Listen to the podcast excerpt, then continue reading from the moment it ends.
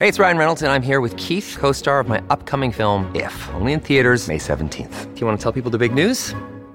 All right, I'll do it. Sign up now and you'll get unlimited for $15 a month and 6 months of Paramount Plus Essential Plan on us. MintMobile.com/switch. Upfront payment of $45 equivalent to $15 per month. Unlimited over 40 gigabytes per month. Face lower speeds. Videos at 480p. Active Mint customers by 531.24 get 6 months of Paramount Plus Essential Plan. Auto renews after 6 months. Offer ends May 31st, 2024. Separate Paramount Plus registration required. Terms and conditions apply if rated PG. Mom deserves the best, and there's no better place to shop for Mother's Day than Whole Foods Market. They're your destination for unbeatable savings, from premium gifts to show-stopping flowers and irresistible desserts. Start by saving 33% with Prime on all body care and candles. Then get a 15-stem bunch of tulips for just $9.99 each with Prime. Round out Mom's menu with festive rosé, irresistible berry chantilly cake, and more special treats. Come celebrate Mother's Day at Whole Foods Market. Reminder, we're doing two podcasts this week. Today and tomorrow, and then we will be off until the Monday after Thanksgiving. It's Today in Ohio, the news podcast discussion from Cleveland.com and The Plain Dealer. It's Thanksgiving week. We have news to discuss. I'm Chris Quinn here with Lisa Garvin, Laura Johnston, and Courtney Dostoffi. Layla Tassi took the holiday week off. Let's go. This first story we are discussing today is surprising only because their motivation is so naked. They openly admit they're doing it because they've received so many calls from lobbyists. Not citizens, lobbyists. What ridiculous actions are the Ohio House Republicans taking to get more tobacco into the hands of more people, Laura? Yeah, I don't see a regular citizen calling up their representative and say, please go easier on the tobacco companies. But they want to override Mike DeWine's veto from the budget bill in June and make it illegal for cities to pass stricter tobacco bans than what is in the state law. Now, remember, the budget bill is like a back and forth process. Mike DeWine puts out his version, then there's a House and a Senate version. And DeWine originally proposed a statewide ban on flavored tobacco, and lawmakers significantly weakened it. And the issue is kids, right? Like, if you make tobacco not taste like tobacco, they'll be more likely to use it. What ended up passing in the budget would have barred local governments from imposing their own more restrictive tobacco ideas. This is when some cities in Ohio already have adopted bans on the sale of flavored tobacco or are considering them. And then DeWine used his line item veto to take that out of the budget. Obviously, this has nothing to do with the budget of the state. It shouldn't have been in the budget to begin with. But now the legislature wants to overrule DeWine and keep the ban because, yes, they've gotten so many businesses and so many lobbyists calling them and saying, we don't want this. Think about it, though. One of the legislators said it. He was quoted saying it. I've never received more calls from lobbyists than I've gotten on this. We have to do something. It is unbelievable that they're that dumb that they stated it. We all know they're in the pockets of lobbyists. They certainly aren't serving the public, but he said it. So it's not about preserving people from addiction to tobacco. It's not about keeping kids from getting tobacco. It's about serving the masters of the Ohio legislature, the business interests, and the lobbyists. This is all the evidence you need to know. We are completely broken in our legislature. This is an absolute wrong. DeWine did the right thing. If cities are trying to preserve the health of children and stop people from heading down a path toward lung cancer, they should be allowed. Instead, the moneyed interests have called them, and they're calling in such large numbers that they have to do something. Yeah, it's ridiculous, really. And the guy Ferguson who said this, he's been in the legislature since 2021, so not a whole lot of time here. So maybe he hasn't learned to keep his mouth shut where his loyalties are. But we don't know if there's enough supporters of a preemption to get this passed, but we do know if the Republicans are told to vote one way, they normally do, and they've got this supermajority because of gerrymandering in Ohio. So if they want to get it done, they will. They said they've gotten a lot of letters from business owners asking them to pass this override. I don't know what kind of businesses. Are they like corner stores trying to sell cigarettes to kids? This is not a good idea. This everybody who votes for this is voting for more death. You're voting right. for lung cancer. I'm going to override your veto, Governor DeWine. I want more people to die of lung cancer. They cannot articulate a reason. So what they said was the truth. I'm getting more calls from lobbyists than I've ever gotten before. Unbelievable story. I cannot believe the guy was so dumb that he said the truth, but for everybody that wants to know about how broken our legislature is, there it is. You're listening to Today in Ohio. The experts say not to use this as evidence of climate change, but how can you not? What does the latest plant hardiness map from the USDA show for Ohio, and how has our growing zone evolved since the 1990 and 2012 maps? Lisa. Yeah, the U.S. Department of Agriculture released an updated plant hardiness map last week. It's the first one since 2012. And for those of you who don't know, the plant hardiness map has 13 zones. Each represents 10 degrees Fahrenheit. And then there are subzones like A and B where the bands of like 5 degrees Fahrenheit difference. So half of the United States has shifted into a warmer half zone that signifies an overall warming of 0 to 5 degrees in those regions. Chris Daly, who's the founder of PRISM Climate Group at Oregon State University, he helped produce the new map with the USDA, and he says, don't go run out and buy new plants right away. There's only very little warming change, and he says climate change is real, but the map isn't a good indicator. They only use the lowest winter temperatures in the past 30 years to craft the new map, so that would be 1991 to 2020, and so he said that unusually cold weather in the 1970s and 80s was not included in this new map. Ohio, the 2012 map moved from Zone 5 to Zone 6 from 1991 to 2012, but with more precise data now in 2023, almost the whole state of Ohio is in Zone 6. So that's negative 10 to 0 degrees Fahrenheit. My zip code, 44124, is zone 6A. That's negative 10 to negative 5 degrees Fahrenheit. That's mostly northeast and northwest and central Ohio. There's also 7A, which is hotter. That's 0 to 5 degrees, and that's a narrow strip of greater Cleveland, inland from Lake Erie, and the southern tip of Ohio. Laura, you must be in that warmer zone, right? Because you're close to the lake. So, same with you, Courtney. You probably are in that zone as well. Definitely, and you can tell with the plants, it's its own little kind of environment right by the water. It is warmer. Anybody that's lived here for any amount of time knows that our growing season is longer and that we are warmer. This is more confirmation of that. I just was surprised at how far the zone had moved close to the lake. And it's weird how there's that weird band, like there's that weird band that goes from Greater Cleveland all the way down to the southern tip of Ohio. So there's also a zone 6B, which is negative 5 to 0. That's in southern Ohio, but also parts of northern Ohio as well, including most of Cuyahoga and Lake County. So type in your zip code. Mine was 6A. Apparently people around me are 6B. Look, it's November 20th. How many frosts have we had? There's one this morning. Yeah. I think I've maybe noticed one at my house. Yeah. And I did plant some hibiscus this fall. So, the deer then went to town on it. But I always see that, in late summer, those big pink flowers. And I was like, it feels so tropical. But I've seen them grow like right along Lake Road in Bay Village. So we'll see if it works. Yeah, it just seems that 25 years ago, we would have had frost every day for weeks by now, and we've seen very temperate weather. I played tennis both days, Saturday and Sunday. It was in a skirt. It was great. It was a little bit of a bite in the air, though. It wasn't balmy. You're listening to Today in Ohio. Congressman Max Miller visited Israel last week and told reporter Sabrina Eaton what he saw. What was his takeaway, Courtney, and how does it compare to what some other elected leaders think of the Israel-Hamas war situation? Yeah, the U.S. representative from Rocky River, Max Miller, he was part of this bipartisan congressional delegation that went to Tel Aviv last weekend.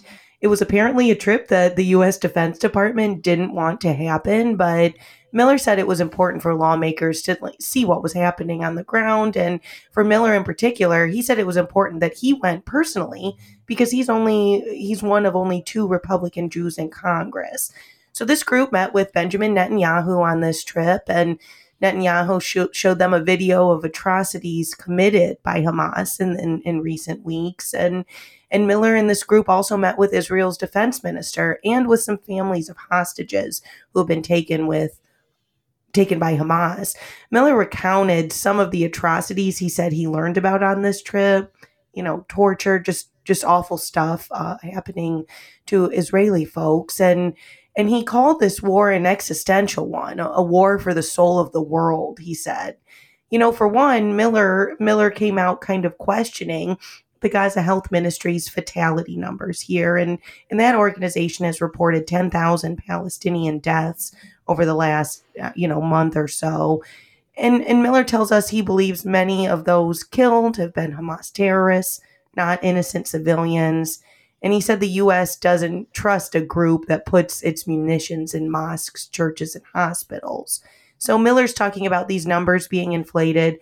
It's worth noting that Biden has also been skeptical of some of these numbers, though a Washington Post fact check tells us that the Gaza Health Ministry has a pretty good track record historically with death estimates.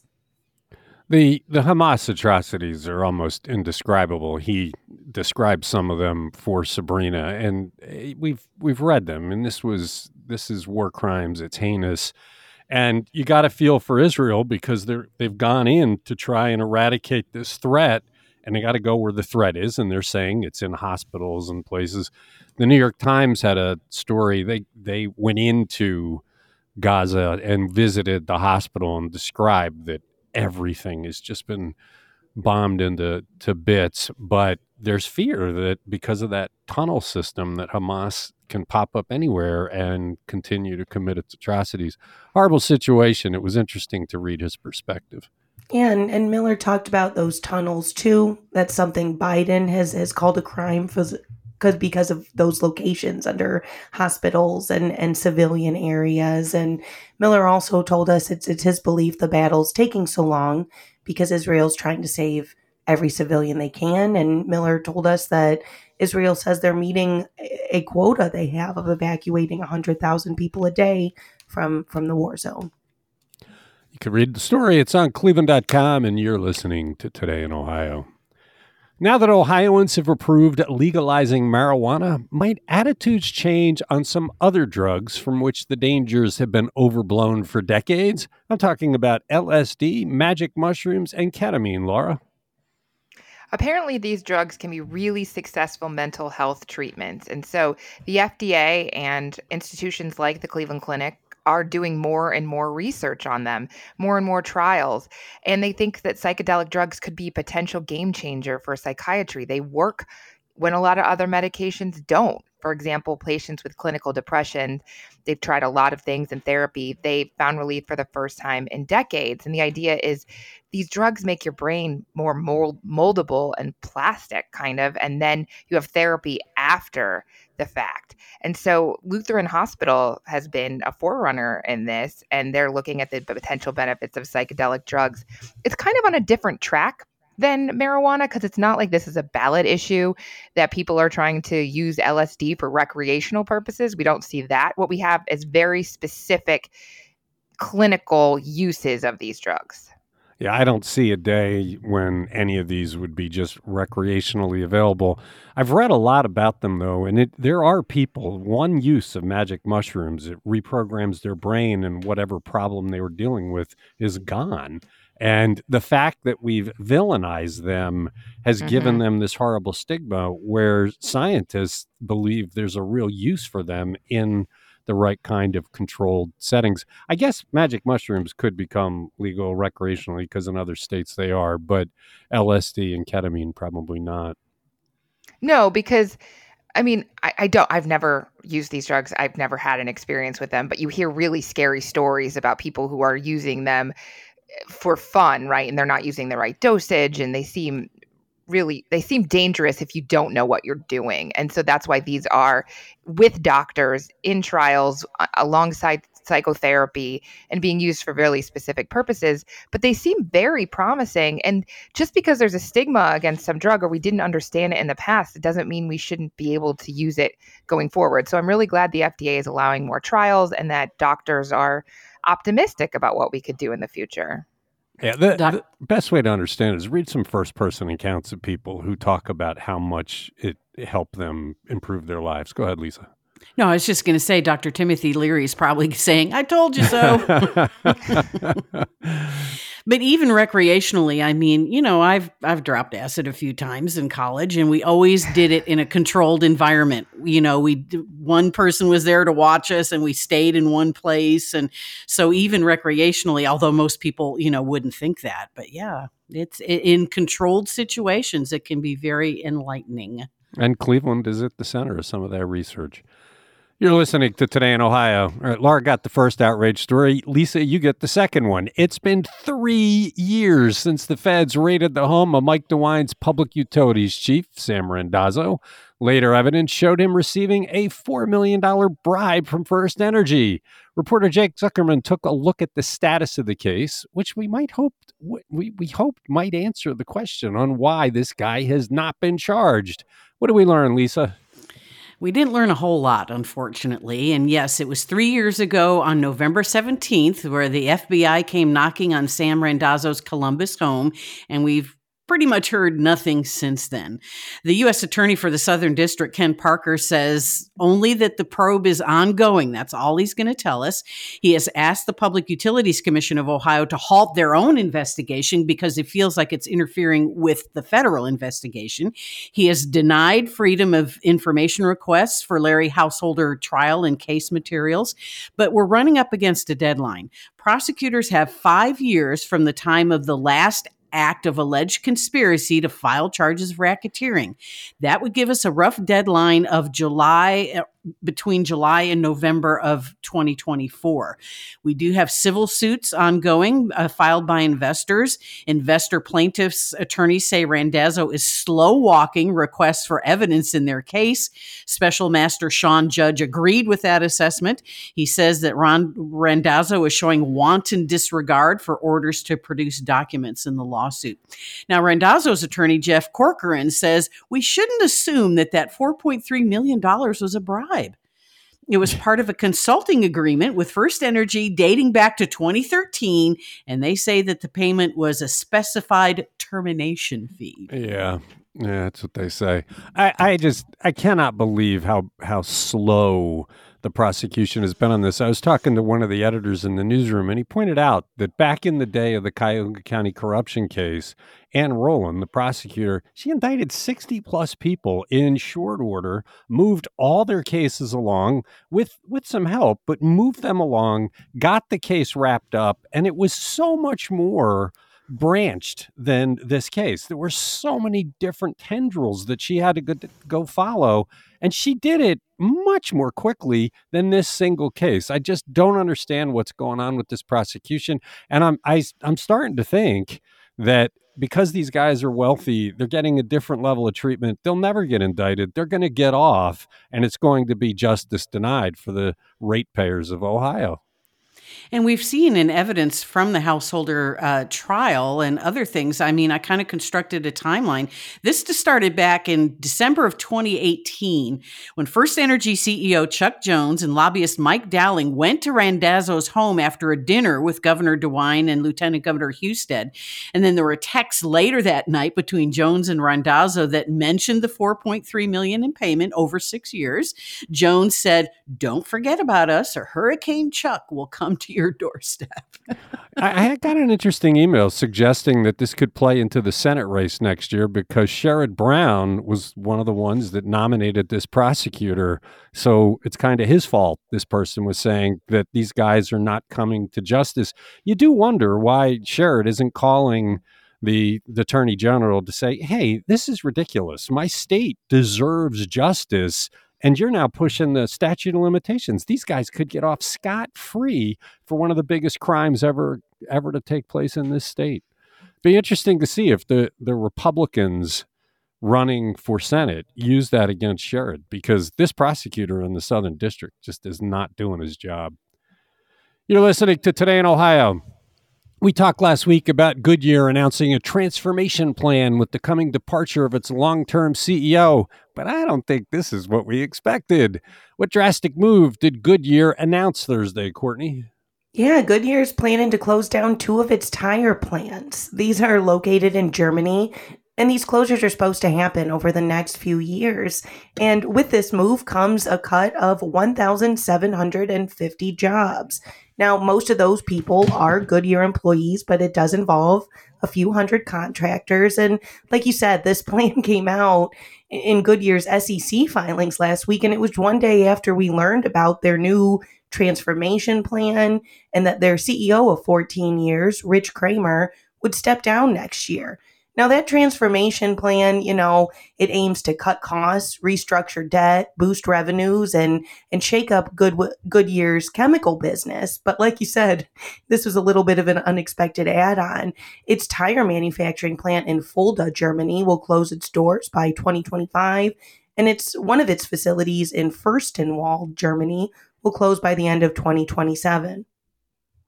Yeah, it just was surprising coming on the heels of their big optimistic announcement about their bright and rosy future. And then a day later, they're shutting down some huge plants. I mean, this is not a small number of employees that'll be out of work. No, I guess maybe cost cutting is, we're seeing that in action now. Goodyear says that closing the plants will cost about, you know, just under $600 million, but it's going to save them an expected $60 million to $120 million a year. Okay, you're listening to Today in Ohio. The late Victor Schreckengost is one of Cleveland's most renowned artists. How is the city honoring him in a way that should spread some awareness of his legacy? Lisa. Yeah, they dug up an old sculpture of his and reinstalled it at the Cleveland Hopkins Airport. This was a 1955 Schreckengost sculpture called Time and Space, and it was reinstalled at Hopkins Airport after being in storage since the 1990s when it was taken down as the airport was getting renovated. It's an aluminum and steel ribbon. It's very long. I mean, it's like a mural, and it has accents that depict the sun and moon and earth and the 12 zodiac signs. Its new home is overlooking the center of the departure level of the airport. It's right opposite the stairs and escalators that lead to the parking garage and the RTA Red Line, so a lot of eyes will be on it. Now, Schreckengost is a much-beloved Cleveland industrial artist and designer. He died in 2008 at the age of 101. He was a longtime teacher at the Cleveland Art Institute, and he founded the industrial design department there. So I don't know if they forgot about this sculpture, because the art department of the city say they rediscovered it in storage. And in 2015, the city approved $60,000 to restore it. And then last year, they approved $160,000 to reinstall it at Hopkins. It's odd how everybody seemed to disrespect him for a little while. The elephant sculptures on the Natural History Museum, they had been at the zoo for years, and they took those down and hid them away. And they're phenomenal. It's so good to see that they're back out. One of the best art museum exhibits I ever went to was dedicated to him, because he dabbled in everything. He made toy cars that were famous for generations. He had these special bowls that he's renowned for. He just did a lot of different things. It was very dynamic. It's so cool that they put this back up out at the airport. I hope it survives whatever the new plan for the airport is. I hope they don't put it away when they start renovating and lock it up for another few decades. And as you said, the mammoth and mastodon that he created were originally at the zoo, and then they were finally relocated to the Natural History Museum. They've been there since 2015, and you can see them on East Boulevard as you're driving past the front of the museum. So, yeah, this is very exciting. I would think that Schreckengost, you know, if people had really noticed him for his influence in the world, he was kind of like the godfather of steampunk. Yeah, it's very cool. I wish they would come back and do a similar exhibit, because it really was terrific. And it was one you could take kids to, because it was very dynamic. You're listening to Today in Ohio. We have tent cities popping up in Cleveland this year, something that I just don't remember having this kind of a visibility in the past. Laura, is that a sign that the city's homeless population is rapidly growing and has nowhere to go? Well, I think they're growing, and Cuyahoga County doesn't have enough money to serve the population it already has. So there are more people who need help and less help to give, and the result is tent cities and families with kids sleeping on the street. And it's a really disturbing pictures that we have on Cleveland.com and in The Plain Dealer. But people are struggling to find this affordable housing. They're staying longer in shelters. That limits the number of available shelter beds at any time. They're not even taking referrals right now. There's a wait list of 47 families as of November 15th in the family shelter system. And that rapid rehousing program, that's kind of the linchpin of Cuyahoga County's approach to this, is not accepting referrals. And one of the reasons is that the ARPA money ran out, and we don't have enough money in our county to serve the need that we have. We depend on federal funds, and we don't have any more CARES money. Yeah, this was a very disturbing story because we have no solution. I mean, everybody right. that Lucas talks to basically says, yeah, we're out. Chris Renane has added, what, $1 million or $2 million to the budget? $3 million, yeah, for next year that they want to add. Which is good. Still won't fix everything. Yeah, it's good, but it's not nearly enough. And what I remembered, I couldn't remember the year, but I found it this morning, that we did a story not that long ago in which they were predicting they would get rid of long-term homelessness in this city by the year 2020. We reported that in 2017, and we're going to go back and look what happened to that, because we have tent cities springing up. Readers have sent notes saying, what's going on? I've never seen this before, but there's nowhere else for these folks to go. And we're talking about families. Right. And we used to be downtown on Superior Avenue, right to where we're talking about, near the Cosgrove Center. And I used to walk that route regularly, even in the winter. I started in 2007. I've never seen this. So this seems worse than it's been in my memory of downtown. Yeah, and that's what the guy said in the story. We've never seen this. I've never seen this in my years as head of the coalition. So I hope this sparks some action. But, it's in the hands of the county council, and we've shown time and time again, they just don't do anything. They won't fix the jail. They won't deal with the elections office. They squandered $66 million on slush funds. Imagine what that could have done for the homeless. And you just won't see them grabbing this and running with it because they're utter failures at their role. This is a lot of nonprofits work with this, right? And there's such things as seasonal shelters that churches try to open up for the winter when it's, dangerous to sleep outside. And they have housing violations. They can't house people because they're not up to code, but it's like, catch-22. It might not be up to code. It might be better than sleeping in the cold. So I'm hoping that people saw this and really were moved. This is the time of year everybody's looking to do something good for humanity, that there's some kind of outrage here that people say that we won't stand for this, not in Cleveland. Yeah, great job by Lucas to put it all together. You can read it on Cleveland.com. You're listening to Today in Ohio. This is from last week, but it's worth talking about. How did a Cleveland police officer nearly die in a freak midair accident, and how have people come together to help her along to what looks like is going to be a full recovery? Courtney. Yeah, we're talking about Ashley Shute. Apologies if I pronounced that incorrectly, but she's been a Cleveland police officer for 5 years, and she just went through it a month ago out in Draper, Utah.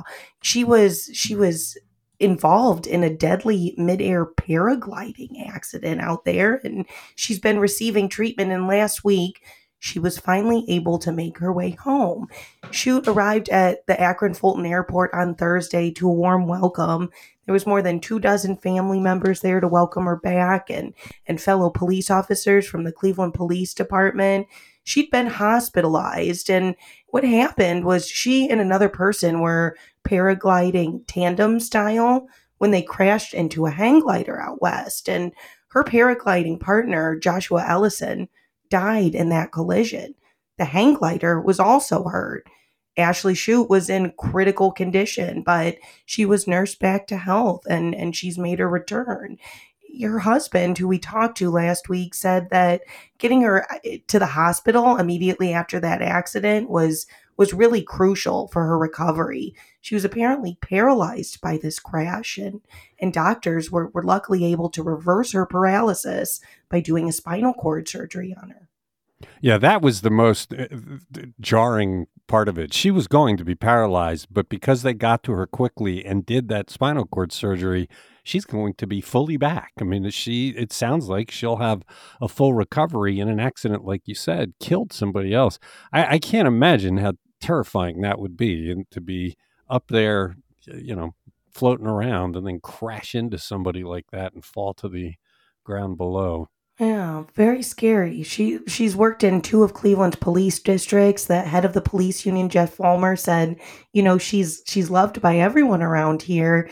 There's already been $23,000 raised for her care, and that trip home would have cost her family at least $50,000, but a Tampa-based air ambulance airline flew her back home for free.